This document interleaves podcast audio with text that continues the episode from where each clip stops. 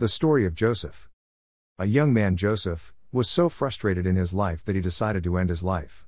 With this Tibet 5, he boarded a train. A person besides him was reading a book. He read a line in it God has sent you in this world, but he hasn't abandoned you. Just that one line changed his life. Mahatma Gandhi. He studied abroad and when he came to India, he didn't get any job. What a shame.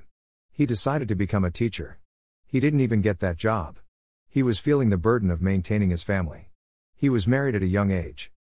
He got his first case, and when he got up to present his case, he ended up saying, I conceive, I conceive, I conceive.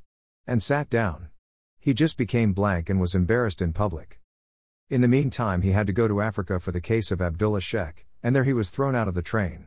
That's when his dignity was violated and he started Satyagraha, and then he became the architect of the Indian freedom struggle, and was deemed as the father of the nation. If he had got the job of a teacher, he would completed his life unnoticed. We often get dejected when we lose an opportunity or a partner, but God has another plan for us. We should always look at struggles as an opportunity to prove ourselves. We can strive forward. We should always try to encourage people when they are down.